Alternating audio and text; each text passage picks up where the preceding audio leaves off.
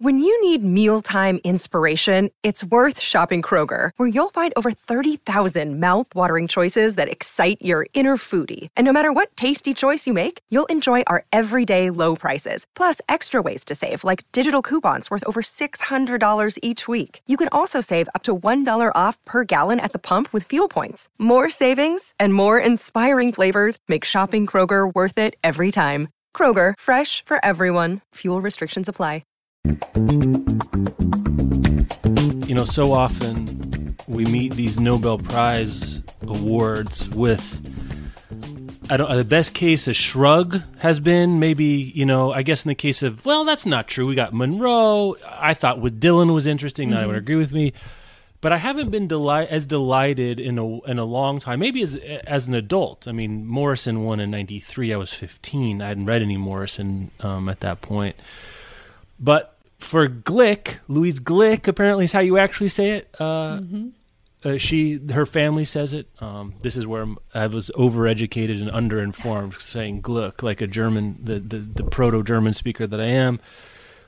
Did the unusual thing for me of reminding myself about a writer I really liked, which is weird because mm. I'm old now and I can do things like this, but a, a, service that the Nobel has never, or really any award has really done for me, frankly. It's like, oh yeah, and then getting an excuse for that for this episode to dive back in. Um, I, would say my reading of of Glick has been. Uh, uh, superficial is too strong, but kind of just picking and choosing, and, and we can get into this a little bit later. But I've got a lot of future reading ahead of me with Glick. Um, I'm really excited about. So I think for me, it was really a case of, oh yeah, and oh wow, and oh yes, about um, how to be reminded and, and, presented in a different way um, about Glick. I think I said to you, I can't remember if it was on air or or off, that I th- thought you in encountering Glick would be very very delighted um, and find something yes. there to nourish you. Did that turn out to be right? It did. It really oh, did. I had the lucky experience of, you know, like we know in the book world that when the Nobel gets announced, and it's always a surprise, and often it's an, an unexpected person, uh, that, mm-hmm. you know, booksellers haven't had a chance to like stock up. And I got off of, I think we were talking about it on the podcast last week, and I hung up from that call and immediately started trying to find a local bookstore that had any Louise Glick in stock. Um, and I lucked out, and I think I snagged like the last existing copy of her collected poems from uh, 1962 to 2012 at a Barnes and Noble down the street. Like went and got it mm. and came home, and I did a mix of flipping through and just sort of like seeing what I had landed on, and then I read some pieces that you had mentioned as your favorites, and I'd asked our contributors about favorites and touched base with a few friends, and so that was sort of how I found my way in. You know, mm-hmm. there was no way I was going to catch up on a sixty-year-long career over the course of like four, no. four days, um, and I I really was just sort of my jaw dropped um, I, I was just blown away and I was like, oh, well, I, I get it immediately why this person won the Nobel mm-hmm. Prize. Mm-hmm. Um, but I was kind of also surprised because it does seem so squarely in my wheelhouse of the kind of uh, writing that I like and the kind of poetry that I like and the subject matter that I'm interested in in life that um, she hadn't really made it to my radar or been recommended to me yet. So yeah, it was spot on um, that you knew I was gonna like it. I sat down on Saturday morning and just sort of had my heart ripped out of my chest a few times. yeah, I'm a little mad at myself for not thinking to recommend Glick to you beforehand. Though, it, in all, you know, in thinking about our biographical experience of how we how we encounter writers, and you know, I'll talk a little bit about how I am interested in Glick and why I came to Glick in a particular time and place. Mm. It was of a different time in my life, like a pre book riot time, you know. Um, and we don't follow poetry closely here on this show, on the site writ large, and, and, and myself personally. So I guess if you would have asked me the day before the Nobel was announced, was Louise Glick alive? I would have been like, no. it feels to me like she's a like almost. I like an. I mean, it's after, and, and I didn't know the biography at all. Really, um, I only knew the poetry and, and only some of that. Like, uh, if you had actually, t- when was she alive? You could have. There's a certain of course, it makes sense when you know more about her when she was working and is working.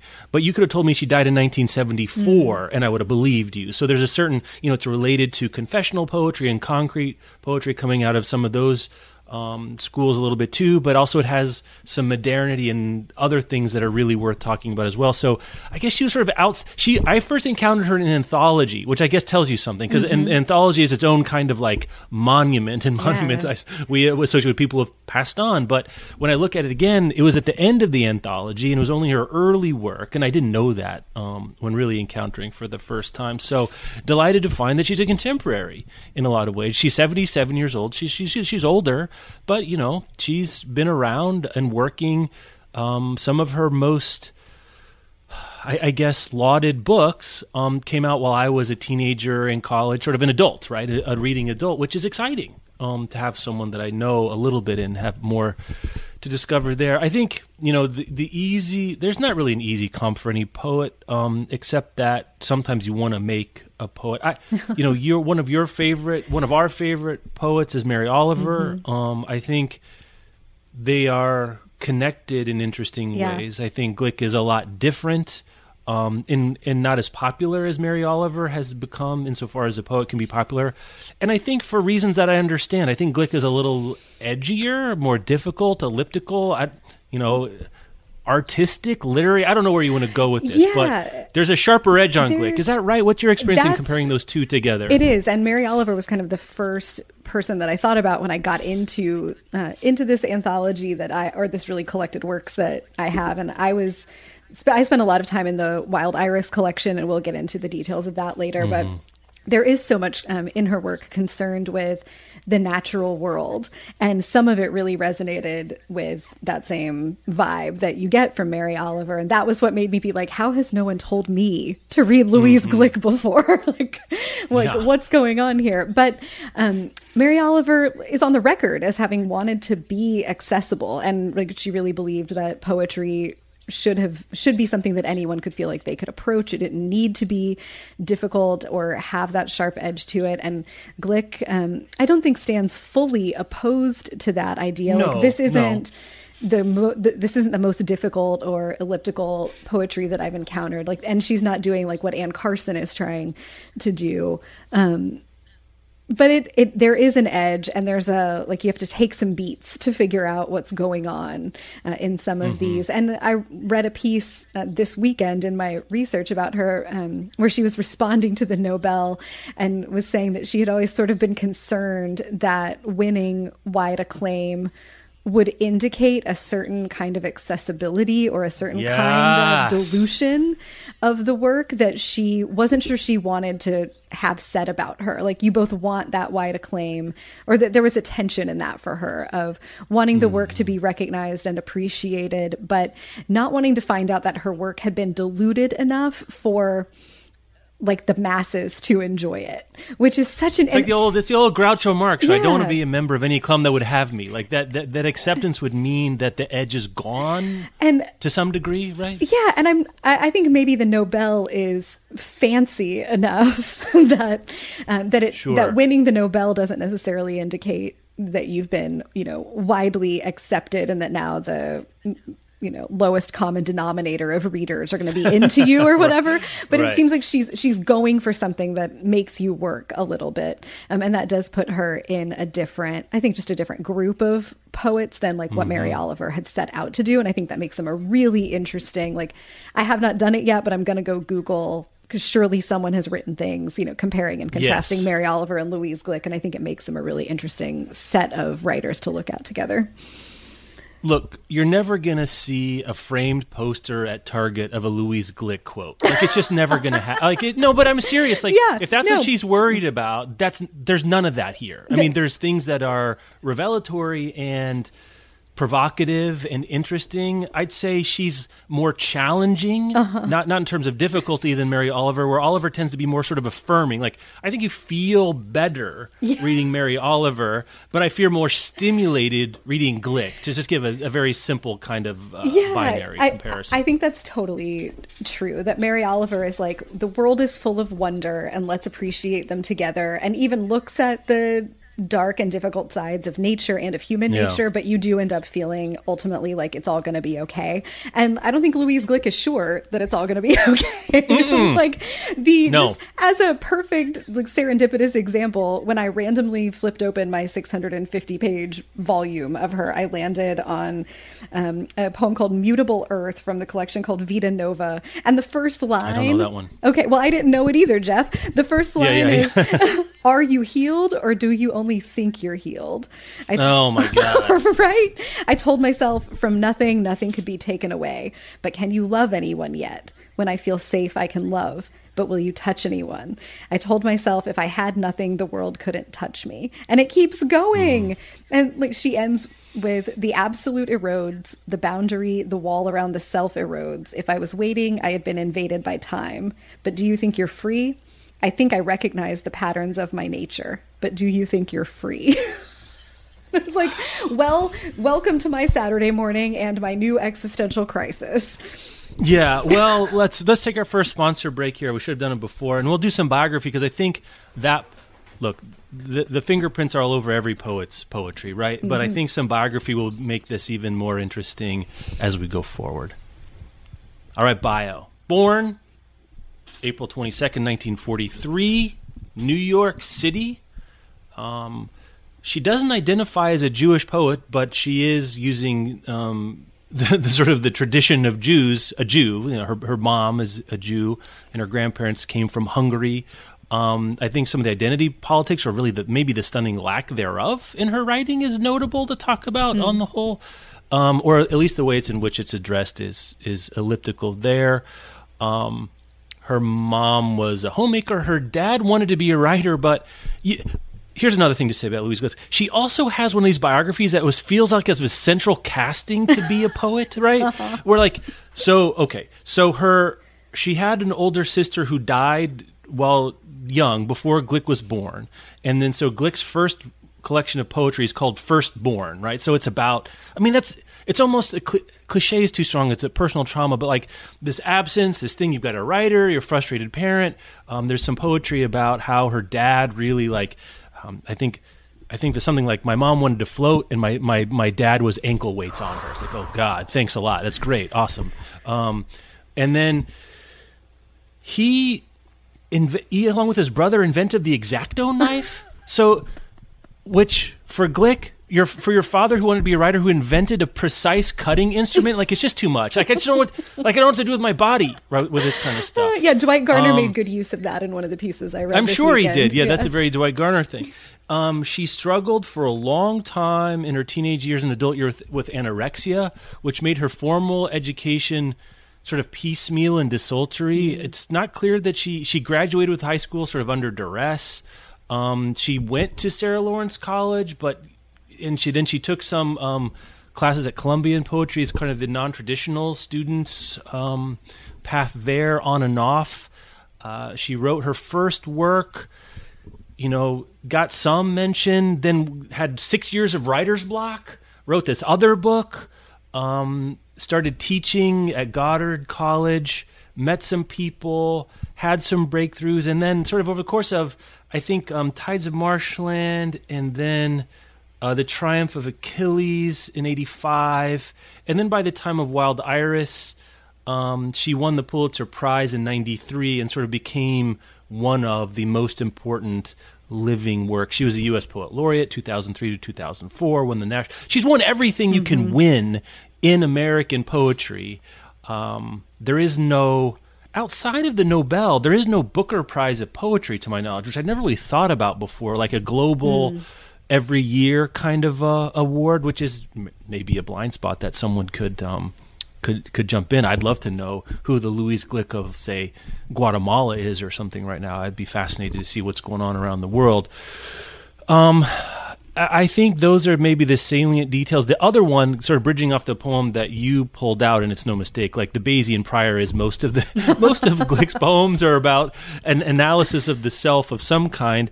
She she considers her seven and ongo seven really intense years of psychotherapy mm. her education, which is fascinating. I think you and I have can a lot to we can maybe think about about what that is and how it influenced what her poetry is, which is a mm-hmm. lot of I am looking at myself, looking at myself yeah. stuff, which is great, and I can't get enough of that meta ness that goes into it. And one of the things you and I talked a bit about over time is our fascination with the idea of both online and off of how do you get better, and can you get better at whatever it is just by wanting to get better, or is it kind of um, just feathering the icing on the cake that is already baked? You can tell I've been watching Great British Baking Show with that particular metaphor outside my normal parlance.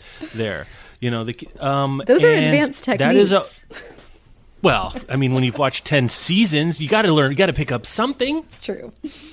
Got to pick up something. So I think those pieces are all really interesting in terms of the work. Like, what did you do biography stuff? What what else did what else I missed that you thought was interesting, or among the things I've said, what do you want to draw special attention to, Rebecca? You rang all the bells that I had pulled out. I thought the X-Acto knife thing was super interesting, and you know, a, a, person who grows up to be a writer who had a parent who wanted to be a writer. I feel like there's mm-hmm. always something there. Like you're set up to be interesting in the same way that like someone who has two parents that are both therapists is bound to be a fascinating person. It feels like, oh, of course. Or a complete mess, or both. I right, guess. like interesting, whether they're interesting in a messy way or not. Um, the I think the difficulties of her childhood being sort of so overt um, makes it really understandable how it, the work shows up to be so complicated. Like everyone's life has difficult, weird, challenging things in it, but parents who have lost a child is that that's a huge thing to have shape your young life and your awareness of who you are um, and then certainly anorexia and that like th- that really that time spent like so deeply analyzing and criticizing the self mm-hmm. um, that her then co- i'm fascinated by her then being able to you know come through years of therapy and then translate that looking at the self and looking at herself looking at herself into mm-hmm. into her work but i it did resonate certainly as i was moving through the poems like like none of this is light or warm like there are moments of light and moments of warmth but it's about um the gritty stuff of humanity mm-hmm. i think yeah um, as we transition sort of themes, technique, and other things like that, maybe one bridge of getting there is looking at her own avowed um, influences, mm-hmm. right? And again, not a surprise. I'm going to like Glick and you and we're talking Emily Dickinson. Yep. We're talking Rainer Maria Rilke. Mm-hmm. We're talking Charles Oppen of the the Concrete Poets. Um, she studied under Stanley Kunitz, which was a name kind of forgotten now, but a big deal then. I think another. I'll expose one of my own biases as a Midwesterner.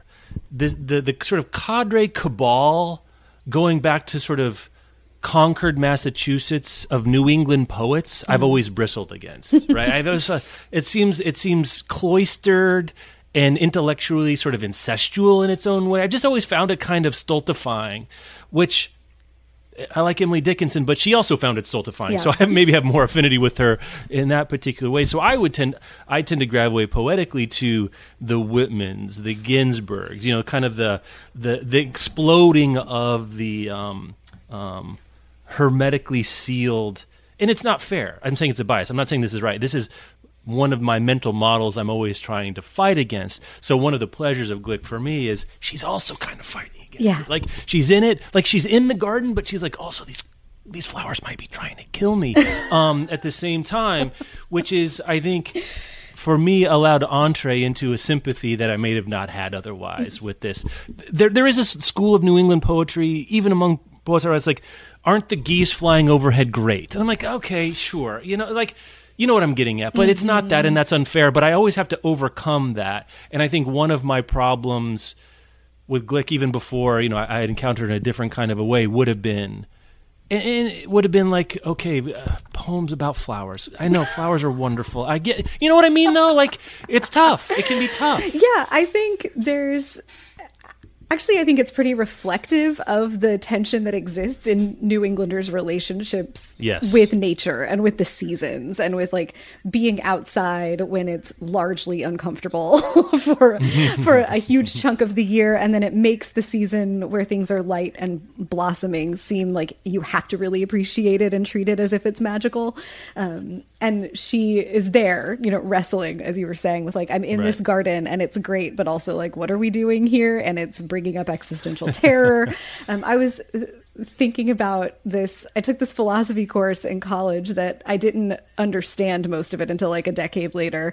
Um, that spent a ton of time talking about the difference between like the beautiful and the sublime and i feel like i've landed Ah, in interesting. a place Yeah. of thinking about that where like mary oliver is getting at largely like the beautiful or the sense of awe that we feel in the face of nature even in the face of dangerous parts of nature or the painful parts of human nature and my experience with glick felt much more akin to like the sublime or just um, that l- looking at it is scary in some ways um, Yeah, there's something right. kind of there's a terror at the heart of some of this that feels really really Mm-hmm. human and like right under the surface like you could you could just touch it um, that sort of poking a bruise feeling um, Yeah. whew, Yeah, it's it's really fascinating to see. Um, in terms of the style of the poetry, we're going to spend the the last bit of the show looking at one poem in particular and sort of using it as a bridge to think about biography and styles and other things that goes on. This is not rhyming poetry. There's not much rhythm here. It also is in. It's in that um, what's that Ron? It's sort of a Ron Swanson parody part of like anyone can write poetry. You know, like oh look, it's it doesn't have to rhyme. It doesn't need like what is the craft, right? If it's just a bunch of words in a row, okay, there's enjambment and Caesura, but that's you just end the sen- you end the line in the middle of the sentence and move on. Congratulations, you're a poet. I think there is some fair. I, actually think there is some fairness to that kind of critique of like, okay, just because you ended, you, you broke the line in the middle of the sentence, congratulations. But it also is complicated. And one of the um, essays I read a long time ago, and I couldn't find a. Pr- I don't know what happened. I think I had a print version of one of her essay collections, but she ta- one she talks about the education of a poet. And it's a line I saw actually repeated in some of the retrospective work that came out more around the publication of the volume that you have in front of you. Um, a line she she says something to the effect of, you know, I was never one of those poets who was was was awed by words like incarnadine, right? She's not the language play, mm-hmm. like reveling in language for its own sake is not something she does, right? This is simple language here. I mean, this is not Eliot. It's not even, I I don't even know. So you can read it with a fifth or sixth grade, well, maybe a little bit more discriminate immune, I'm not sure. But you're not going to be like, what does that word mean? Or what the hell is going on? You may wonder what it means, the whole thing, but on the level of phrase or line or adjective or noun, it's quote unquote accessible.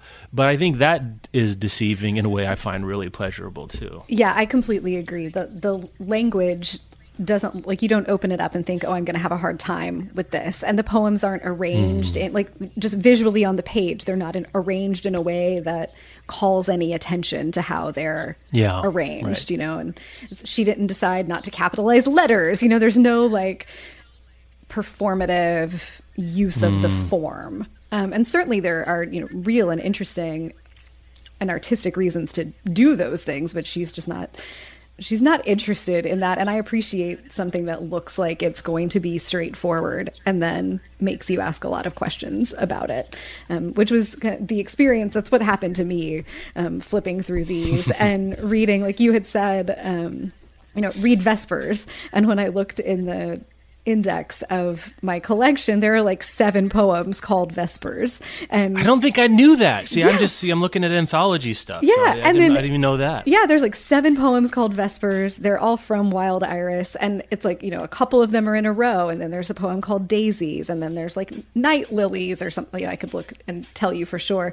But there's a Vesper and a Vesper, and then several other things that are named after like parts of the natural world. And then a couple more Vespers. And those ones that are that come in between the Vespers, it took me a minute of reading them to realize like in the Vespers, and of course, like we can talk about this when we get into our close read later, but a vesper is an evening prayer, and it's what you're doing at the end of the day. And um, she's she's asking questions in the vesper poems, and then the other ones are those elements of the natural world, like responding to her yeah.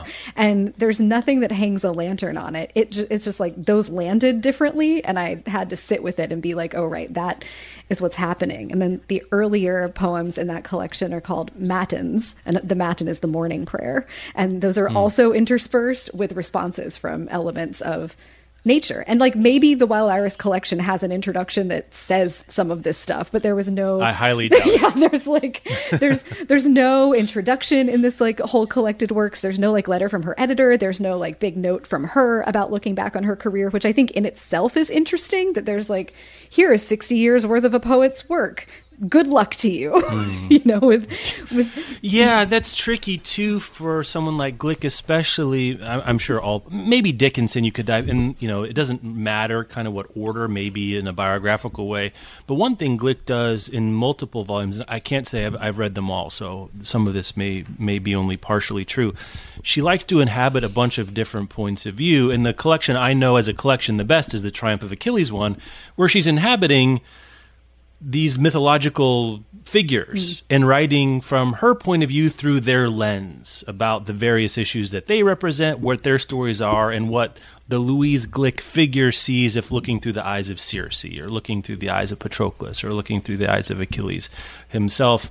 My first real, outside of having to read some Glick as a part of an anthology, as a part of a survey course, where I came to on my own turns, is I was trying to figure out how to t- make sense of the Iliad for myself, and oh. then when I was trying to teach it, how to make sense of the Iliad for students, right? Like, h- how do I find something here?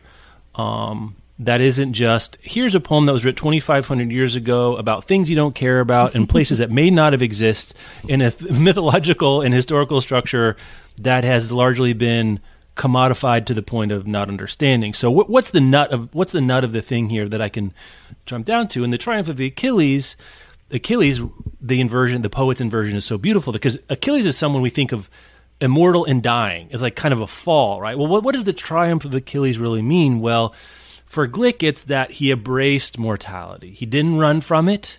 He did, wasn't scared of it, but ultimately lived the life and cared about the thing he was going to care about, knowing full well that it was going to end in his death and somehow being okay with that. And you know, that's one of the great questions we have of all human life is how do you come to terms if you can mm. with the fact that you are going to die? And Achilles didn't have to die. But he chose the thing he chose, even with the, the, the amazing price he was going to have to pay to um, to to believe it or, or, to to realize it. Now we all don't get Achilles' choice, um, but for someone like Glick, who when she you know she she says in some of her autobiographical stuff like when she was most sick with anorexia, she realized that she could very much die and she really didn't want to. So this is mm-hmm. not death poetry, I guess is one thing to think about Glick too. This is not sort of a uh, you know a, a Thanatopsian um, fascination, you know, lauding. It is really more of how to be in the world when you know what comes after the Vesper prayer, right, of your own life. You know what's going to happen, and there's no avoiding it. How do you come to terms and live with it? You know, famously, that's Freudian, right? Like we're all going to die, and that's all. We're all doing the stuff to get out of the fact that we're going to die. But are there alternatives to denial, rejection, uh, obliviousness, or delusion? You know, how can you be illuminated, right, about your own position in the world and its unavoidable costs, but then to either embrace those or put them in your hip pocket and carry them with you and still do the thing, right? How is that possible? Can it be possible? And I think one thing most people who wrestle with anything like success find is there is no promised land at which point you have figured it out and you are fine. It is a constant mm-hmm. writing of poetry. It is a constant of volunteer. It is a constant of whatever the constant is. The the solution is in the doing. Um, and I think that becomes clear when you look at like these long stretches of writer's block that Glick has had, how she talks about her own writing, what the function of the writing is for her own life. And I think maybe part we could connect it back to that desire to not be commodified or quote unquote popular because I think the idea that she is essentially wrestling with can never be popular in that kind of way because it's too uncomfortable, yeah. right? So if if it becomes accepted, that means she'll have missed the mark because by its nature it has to be discomforting uh, uh, in a real way. So there we go. That's that's kind of the that's where I'm going with the what's at the root of the root thing. Mm-hmm. Now, this idea about um, writing about the self and not being subjective is really interesting from a psychotherapy kind of way. The ability to move outside of yourself or into into other points of view to examine, right? The idea that if you get outside of yourself and look at yourself from a different angle, you may learn something that you didn't, right? Well, then if you extract that, then well, what if I think about the world as if it's an iris or a goose, um, to use my own uh, cliche about it, or Circe, or my dad or my sister who was who died as a, as a very young person, or as drowned children. One of the more controversial um, short poetic sequence called "The Drowned Children" too, as well. I think that multi-perspectiveness is a way of using small subjectivities to try to find something like an objectivity. You know, not not the objectivity, but a kind of aggregate sensibility um, that's really interesting too.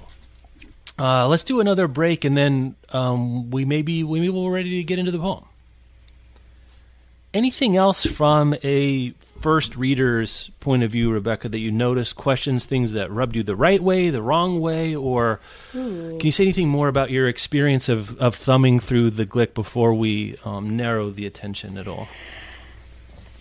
Man, I just really wish that I had encountered her earlier, but I also think that this was a perfect kind of experience to come to a poet not knowing anything. You know, I like to go yeah. in, like to go into a book cold and i think going into a poet cold and having to do for me this felt like the right amount of work or it was like the right amount of mm. difficult like when a poet or a writer trusts the reader to figure out what they're doing um, and yeah. it's there's not a lantern hung on it there's not an introduction that tells you hey this is how this thing is set up um, there's a a challenge there but it's done. I think she's so good at what she did that you can get there you know? Like it's mm-hmm. not intentionally obscure.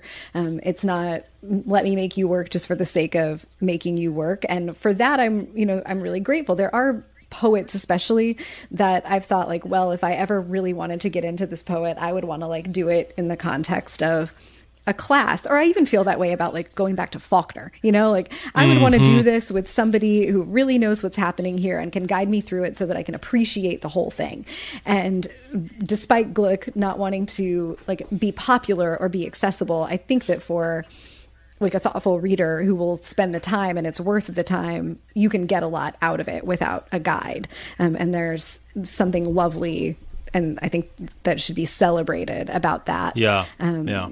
I didn't get no. far enough in to find anything fine, that, uh, yeah. that rubbed me the I wrong really, way. I really like that idea of it being a bit of a stretch, but not something you need a guide necessarily to deal with this stretch. You know, it's like there are hikes here in Oregon that are very, very popular, and they're beautiful in their own way, but they're not much of a stretch. Then there also you can go backpacking in the woods for 18 right. days, you know, something like that with guides. but then there are these others. The middle ground between those two things are things that might you have to drive a little bit farther. You got to do a little more research about where to go. The, the hikes are going to be longer. They're not going to be around amenities, and it's more of a it's more of an adventure, I guess. It's it's not dangerous, and you, you but it's an adventure you can strike out on your own with. And I think that is that describes in a lot of ways one of the great pleasures of Glick is mm-hmm. this is an adventure you can strike out on your own with. You're not going to read three pages and be like, I got this figured out, but you're also not going to hit a wall and be like, oh my God, I need, you know, crampons and carabiners and the whole thing um, right. um, to get up this particular mountain. Would you, this is, so what we're going to talk about for the rest of the show, mm-hmm. or, or, at least as long as we'd like here, is um, this poem Vespers, as you said, uh, you you DM'd me is like which Vespers? I said the one with the tomato plants. so it's the one with the tomato plants from the 1992 collection Wild Iris, which did go on to win the Pulitzer Prize for poetry. Rebecca, would you mind reading the poem? You're such a beautiful sure, reader that um, I think that's probably best. It is yes, and if you like me have the collection of Louise Glick 1962 to 2012, this is the Vespers on page 279.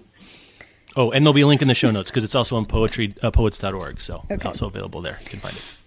In your extended absence, you permit me use of earth, anticipating some return on investment. I must report failure in my assignment, principally regarding the tomato plants. I think I should not be encouraged to grow tomatoes, Or if I am, you should withhold the heavy rains, the cold nights that come so often here, while other regions get 12 weeks of summer. All this belongs to you. On the other hand, I planted the seeds, I watched the first shoots like wings tearing the soil, and it was my heart broken by the blight, the black spots so quickly multiplying in the rows. I doubt you have a heart in our understanding of that term. You who do not discriminate between the dead and the living, who are, in consequence, immune to foreshadowing. You may not know how much terror we bear the spotted leaf, the red leaves of the maple falling even in August in early darkness. I am responsible for these vines. Well, I don't know. I could do. What do we do in a Socratic way? How do you want to go about doing this? Did you like this poem? Are you surprised that this is the one that I was like, let's do this one, or what do you think about this? Well, now that I know that there are like seven Vespers, it's not my favorite of the Vespers. okay, uh, fair, fair, but, fair. But fair. I, d- okay. I did, I did like it, and it grew on me Actually, I really liked it from the very beginning. I loved I must report mm-hmm. my failure in my assignment principally regarding the tomato plant. it's a little bit funny, which is a little unusual for Glick. I mean, this is as like this is as broad as her humor gets, right? It's a, it's irony because right, this is Vesper, so it's a prayer, right? Mm-hmm. At the end of the day, which we'll come back to at the end of the poem, but a prayer to whom, in your extended absence, you permit me use of earth, anticipating some return. This is Genesis, shit, right? This yeah. is I grant thee dominion over the earth and her little earth is tomato plants, which is an interesting choice of the garden because this collection is wild irises and tomatoes we don't think of as a flower, but they are, of course. The mm-hmm. fruit of the tomato flower is the tomato. But this is not about tomatoes, and this is also not about flowers. This is about the plants themselves and how she's what this is she's having trouble with her damn garden yeah, she can't yeah. grow tomatoes here rebecca right that's what's happening right and she's in vermont presumably like there that, you go so right. it, it's it gets cold there and sp- like spring comes late and summer doesn't last long um, i right. think it starts off so interestingly like in your extended absence so yeah. we're in a prayer um, presumably to a god of some kind or nature, Mother Nature, perhaps. I don't know. Um, mm-hmm. But th- that entity is gone. You know, it's not like uh, she's not in the garden communing with nature or communing mm-hmm. with God. This isn't growing tomatoes as spiritual practice, you know? no, it's just, you're anticipating. I mean, it's some return on investment. It's transactional, right? Yeah. Like, go forth and multiply is you should do more with this crap that I'm leaving you with, or sort of, you know, in the in the Garden of Eden sort of situation. Right yeah. There's a real like sense of duty here. Like i'm growing these tomatoes and i have to come back and tell you like it's not going well. Right. And, and, and so that's funny. It's funny but it's also sad right? I was we were given dominion over the earth. God gave us dominion over the earth to just do whatever and i can't even grow a fucking tomato plant right? There's a certain desperation i think that that humor mocks that i, th- I find so pleasurable and relatable as someone who doesn't have a great green thumb either yeah, and you know, she says it was my heart broken by the blight. And then later on, near the end, you may not know how much terror we bear. The spotted leaf, mm-hmm. the red mm-hmm. leaves of the maple falling even in darkness in or even in August in early darkness. And so it's not just like I can't make these goddamn tomatoes grow, but like everything about being outside here is mm-hmm. is hard and I can't make the tomatoes grow and summer is short and the leaves are turning even though it, the summer's not even over yet and darkness is coming yeah. and right ugh, you know it's like darkness is coming yeah. and all is lost and i was responsible for these vines right. And so so going back to what you do even even if you know darkness is coming so one of the great questions right um, my great uh, poetry professor marcellus blunt rest in peace died last year said when in doubt assume the poem is about poetry. Mm-hmm. okay? That's not a not a horrible way to get started especially if poets of a certain ilk sort of the, the modern poets the classic poets generally wasn't about poetry and i mean modern sort of keats and ford let's say. So if the tomato plant is poetry itself and we know a little bit about Glick's background, it makes sense. She she can't grow tomatoes the way she wants to because so the because is interesting. Because of why? Well, is it because of where she is, or is it because of what she's trying to grow? Things grow in Vermont, mm-hmm. but tomatoes are not the best choice, right? The other regions to get 12 weeks of summer, tomatoes come from Italy. They come from the Mediterranean. Of course, tomatoes grow there. We have to build greenhouses in most places of the non um, sort of sem- subtrop or uh, semi-tropical Mexico, California, or Florida So we're doing something unnatural, right, to grow tomato plants in these kinds of environments. Now, why do we do that? why do we grow tomato plants in these kind of environments? That's the question. That's the kind of question I ask my students. I don't have a good answer. To keep us from thinking about death? well, but why not just be happy with the apples, right? Or why not be happy with the potatoes? Yeah, and and then she holds I don't know, this God that she's speaking to responsible for making it go well for her also. Like Yes. I, I, think I should not be encouraged to grow tomatoes, or if I am, you should withhold the heavy rains, the cold nights that come so often. Like, at least try to make it easy on me. And I think there's something there about like, I'm just doing this human toil thing, and you're not mm-hmm. helping me out at all. Feels that passive voice. I think I should not be encouraged to grow tomatoes is interesting because passive voice, as always does, hides the actor of the who is doing the encouraging here? Mm-hmm. Is she mm-hmm. implying that this you is encouraging here? Is she encouraged from her own self? I think it's I, I, my reading would be we grow tomato plants because that's something you're you think you're supposed to grow in gardens. Like it's sort of a, a ready-made answer to what am I supposed to do with my garden? What am mm-hmm. I supposed to do with my poetry? What am I supposed to do with my life? Well, tomato plants is something people grow in their gardens. Maybe I'll try that. Even if you or the place you are live in is totally unfit for growing that thing, we will still do that thing that we think we should do without looking at it with any kind of self awareness. Like, do I care about growing things at all? And if I do, right. what is it that I care about? Is it I care that I can grow a tomato?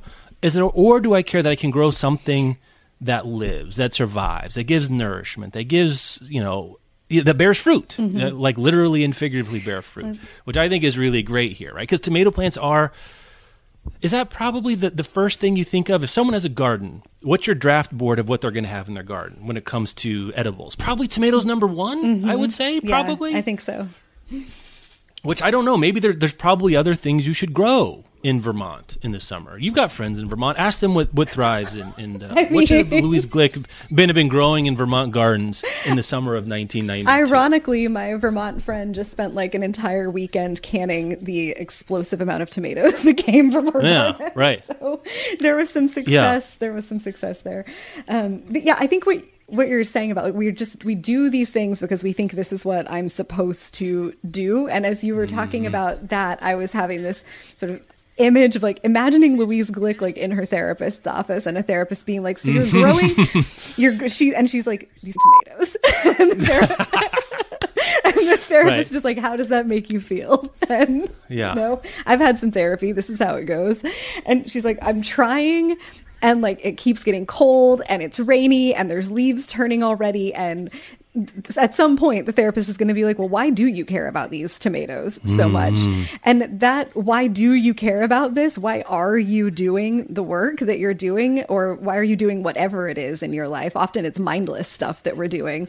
Um, that there's always a why behind it. And knowing that she had spent so much time in psychotherapy and knowing that like meta level that shows up in the poetry too i think that's really it's really interesting that there's like why is this a prayer when it's so angry mm-hmm. you know why uh, why are we invested in this thing that she's doing this growing the tomatoes why does she care about growing the tomatoes there's all this stuff about like being in the gardens and looking at the daisies and like but none of it it doesn't seem like it's nourishing to her this is not yeah, mary oliver right. you know like wandering the field and that's how she spent her wild and precious life you know this is a like mm-hmm. there's real pain here and she, yes. i think she's trying to untangle what that is um, interestingly, yeah. a few poems later, Early Darkness responds.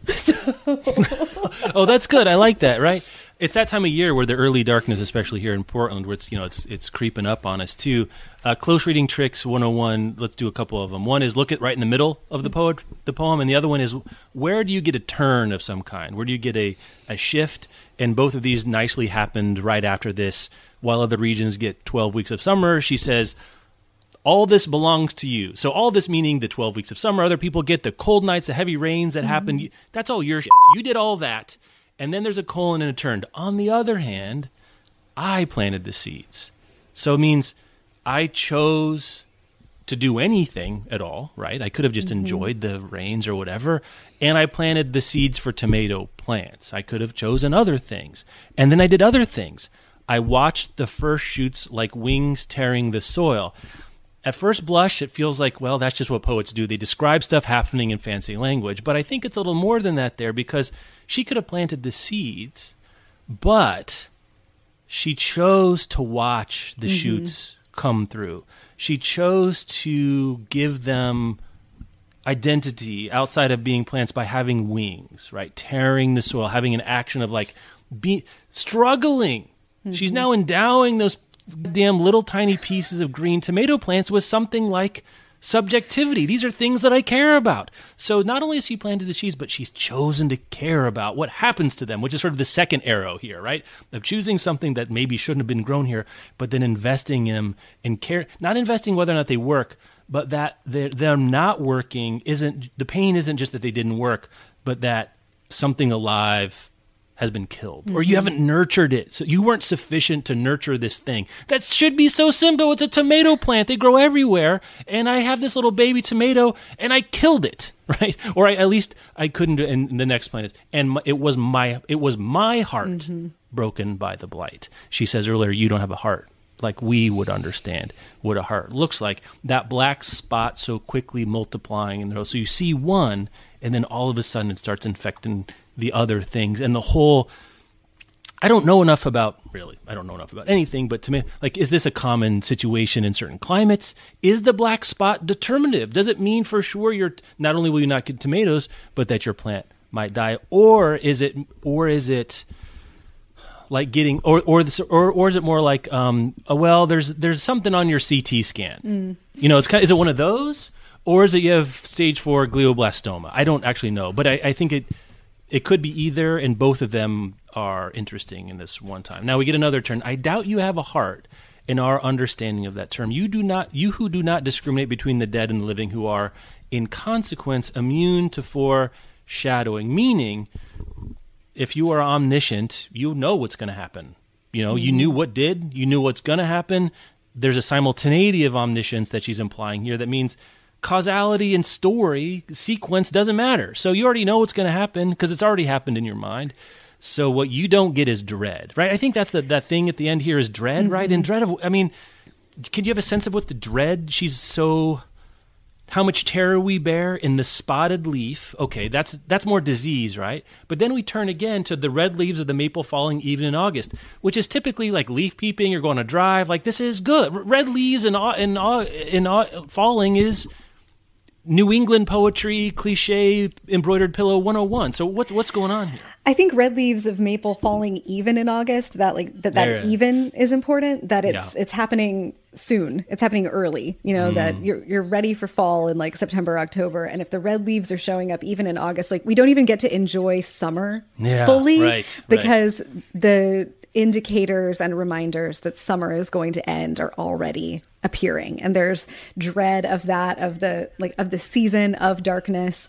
I do think there's dread here of i am responsible for these vines mm. of what comes after what comes after this thing that doesn't have a heart when when it yeah. knows that she couldn't grow the tomatoes you know is there sort of mm-hmm. like a kind of an existential dread or judgment um, and i do think a lot of it really is like i was joking about like we do these things because it keeps us from thinking about death but yeah, like but right. i do think that there's a, a good dose of um, trying not to think about the darkness in glick and a lot yeah. of it is her sort of looking out of the corner of her eye at these really dark painful things that we have to look at if we are to do the work, if we are to get better in some way. And certainly someone who spent seven years in psychotherapy is interested and concerned with that. And then someone who spent 60 years of their life writing poetry is interested and concerned with, right. with understanding yeah. the human condition in some way. And a, a, lot of it is how do we make sense of the of all of this? We, we're here, we have to do things for these, you know, limited years that we're here. And then what does it all mean in the end? Mm-hmm. And for mm-hmm. her, you know, it, it means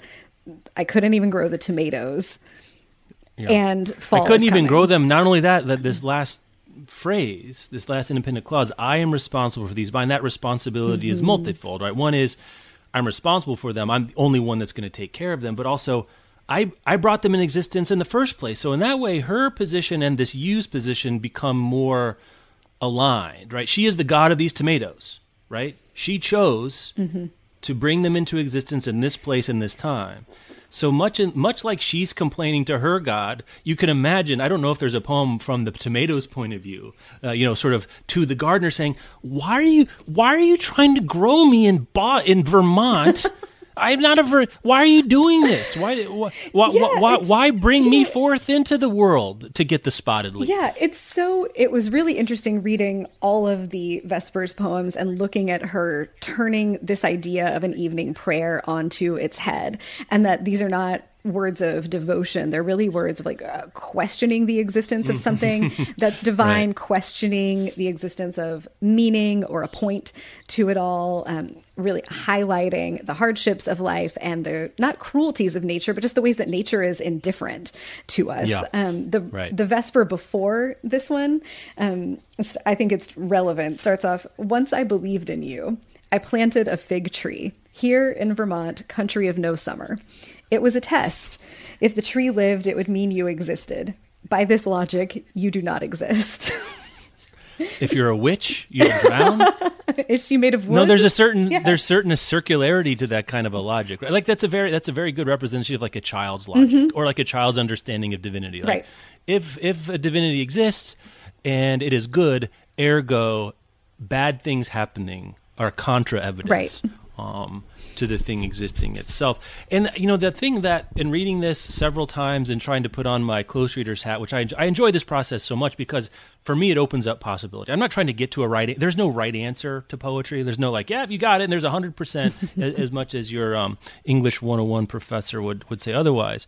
You know what is it that sticks with you? The thing that that comes to me is it's the like you kind of intimated before. It's the earliness of the darkness Mm-hmm. rather than the darkness that seems troubling. Would she actually feel better if the darkness came on schedule, or is it not an ex- like I think about this a lot. Like, would I feel better about my mortality if I knew that I was going to die on, on, on the actuarial table, right? Mm. Like I'm going to be mm-hmm. 87 and a half, right? If I knew that, would would that help, or would it just would I just think it would help? Or I, I would at least get to 74 and after. Like, at least no early darkness. Darkness can come, you know, around dusk when it should. Would that make me feel better? I don't think so.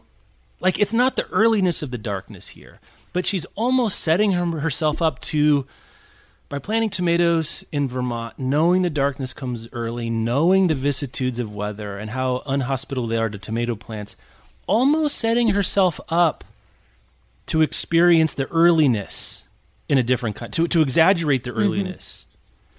And and and I think in a way exaggerating the earliness is a way of trying to glance off the side of the regular darkness almost. Like i'm going to be mad about the early darkness so i don't have to worry about that the fact that darkness is coming no matter what. Even if it's not early it's still coming. Mm-hmm. I'm not sure. I think about that now. Like would she feel better if she made the tomato plants blossomed and bore fruit and she got to can a whole bunch of them and then darkness still fell probably not right Yeah. probably not No, because the you still have the darkness.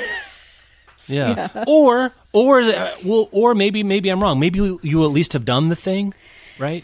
Maybe. I don't know. Yeah. Do you want to hear the early darkness response? Yeah, let's hear Okay. it. I, I don't know this poem at all. I'd be fascinated to so this is page 287 in the big collection and i think this is darkness you know speaking back to her um, how can you say earth should give me joy each thing born is my burden i cannot succeed with all of you and you would like to dictate to me you would like to tell me who among you is most valuable who most resembles me and you hold up as an example the pure life the detachment you struggle to achieve how can you understand me when you cannot understand yourselves? Your memory is not powerful enough. It will not reach back far enough. Never forget you are my children. You are not suffering because you touched each other, but because you were born, because you required life separate from me. And there's something like Buddhist in there, you know, that you hold up as an example the pure life, the detachment you're struggling to achieve. Your suffering is because you needed to be separate from the source, like separate from the, the place you came from. yeah, that you were born, right? Yeah. You know, it's like Johnny Ringo. Uh, what, what is that great hole in the middle of them? Mm-hmm. Where did it come from? From being born. Interesting there too that the darkness in the soil sort of saying, what you put in me is your responsibility. I Mm-hmm. I'm not Yeah. blanketly obligated or able to sustain all of your dumbass choices, right? It- you know, you've got to figure out your own stuff. I'll do what I can, but I can only do what I can. Yeah, that's that's amazing to think that holistically. Like, in that regard, my favorite poem of all time, my favorite poet of all time is Walt Whitman, and my favorite poem of all time is "Song of Myself," where he tries to, you know, get his arms around creation. Right. The diff- There's a similar kind of like structural project here of like inhabiting the world, but whereas Whitman tries to sort of I don't know, like subs, like eat the whole, like put the whole thing into his body and become uh-huh. like look for me in your book, like I'm everywhere all the time. I'm even you reading this poem 200 years from now. Gluck's saying she's not everything, and she knows she's not everything, but still trying a multi-perspective worldview. You know, sort of an aggregate, an, an aggregation of limitation is still bigger than the perspective of one.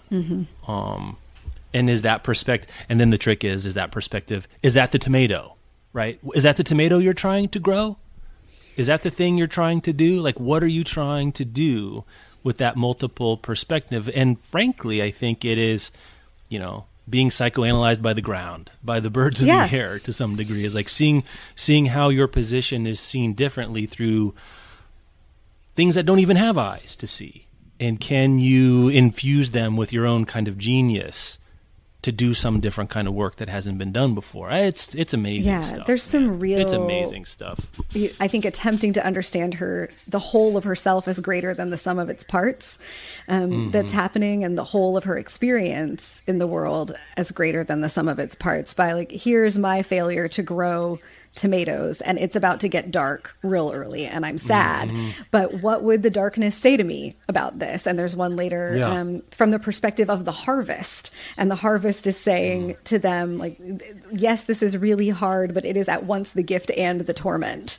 And I was like, man, if I ever, if I needed like another poetry line tattoo, I think I might just get at once the gift and the torment, or like remind Yeah. yourself of this once a day, whatever the thing is that day, you know, that that's hard. It's at once the gift and the torment. Like she's so in this work of trying to understand her I think subjective experience and then step back and ask what would it look like from a different angle and instead of taking the position of other people in her life or just trying on you know a variety of philosophies she's taken here these lenses of um, what is it like from the tomatoes perspective. What is it like from the lilies Yeah. perspective? What is what would the harvest say? There's one from the sunset. My tenderness hmm. should be apparent to you in the breeze of the summer evening and in the words that hmm. become your own response.